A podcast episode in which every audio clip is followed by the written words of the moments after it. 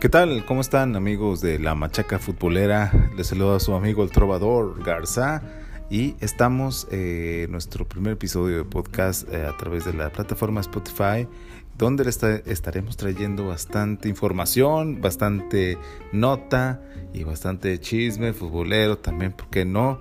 En lo que acontece en fútbol mexicano e internacional.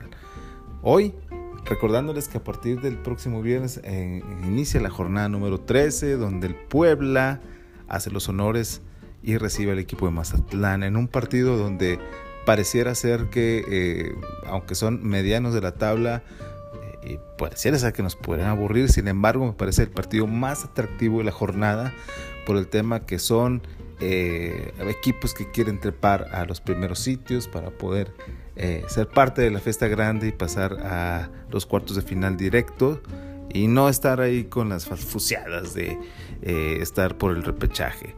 Puebla contra Mazatlán a las 7.30 de la noche el día viernes. Y luego, este, para cerrar el viernes, el viernes botanero, tenemos el Juárez que... Va a recibir al Cruz Azul en un encuentro donde vamos a ver quién es el guapo que detiene a esta máquina, a este ferrocarril que tiene 10 partidos seguidos con victoria. Y me parece que el Juárez no va a ser ese guapo. Entonces es a las 21.30 horas en el estadio Juárez, allá en Chihuahua. Luego el sábado a las 5 de la tarde tempranito en un partido donde el rojo y el negro predomina Atlas contra Cholos. En un partido donde el Atlas debe de seguir con su paso firme para poder llegar a los primeros peldaños y un Cholos que pareciera ser que perdió la brújula estará eh, con la responsabilidad de poder sacar un buen resultado en el Estadio de Jalisco para poder eh, aspirar al menos al repechaje porque se está quedando muy muy muy atrás el equipo de los Orange Quintles de Tijuana a las 5 de la tarde el día sábado. Luego a las 7 de la noche, de la tarde noche del sábado santo, América Necaxa en duelos de hermanos o lo que eran hermanos. El América que viene eh, de una derrota de un partido amistoso contra los Reos del Monterrey no importa, no traigan seleccionados y me parece que el equipo de Solari va de viento en popa, está en segundo lugar y no debe de representar mayor problema para que el equipo eh, de las Águilas pueda realizar un excelente partido y además eh, traerse la victoria y eh, no soltar ese segundo lugar que está muy cotizado. Me parece que el equipo de América puede sin ningún problema sacar esta, esta victoria.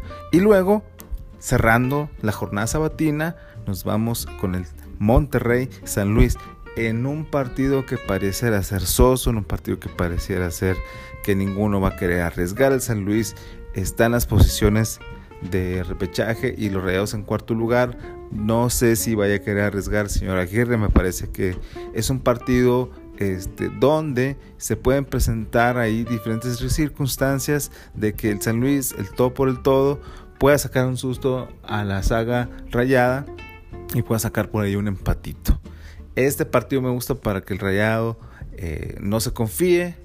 Puede ser que el San Luis vaya a empatar y eh, va a cerrar eh, la jornada sabatina a las 9 de la noche. Monterrey contra San Luis en el estadio BBVA de Guadalupe, Nuevo León.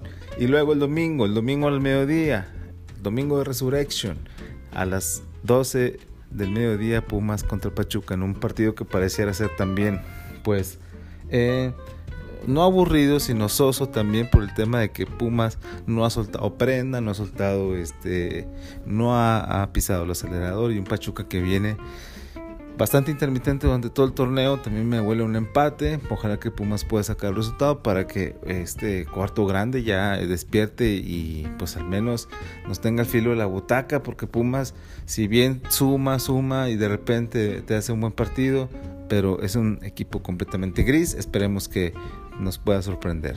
Y luego a las 5 de la tarde Chivas eh, recibe a Santos en un, eh, me parece que es el partido eh, más atractivo del domingo, donde Chivas ya tiene por ahí el compromiso de poder ganar.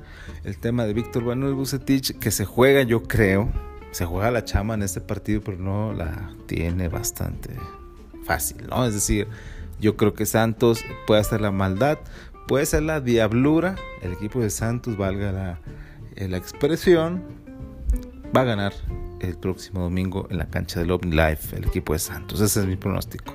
Luego, eh, eh, cerrando la jornada del domingo, el equipo de Tigres, pues va y se va a plantar en el estadio de la Corregidora de Querétaro a las 19 horas y eh, pues me parece que es un partido donde también tiene que despertar el equipo de Tuca Ferretti. Si bien Guiñac tiene eh, varios partidos sin anotar, es justo y necesario que ya empiece a revolucionar este equipo, que empiece a, verse como en el Mundial de Clubes y esperemos que nos pueda brindar un buen partido, del cual yo pronostico un empatito. Y pues el lunes cerramos San Lunes con un gran partido también, el equipo de León recibiendo al Toluca.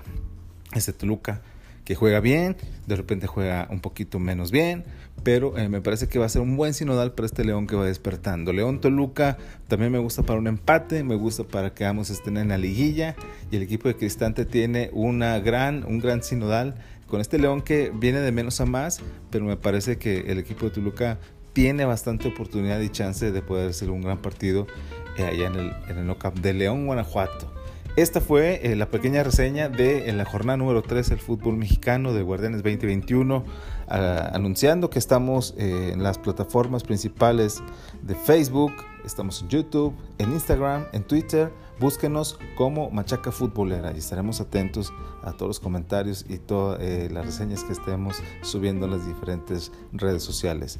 Yo soy el Trovador Garza y esperemos que sea una gran jornada y estén atentos a todos nuestros contenidos. Ciao.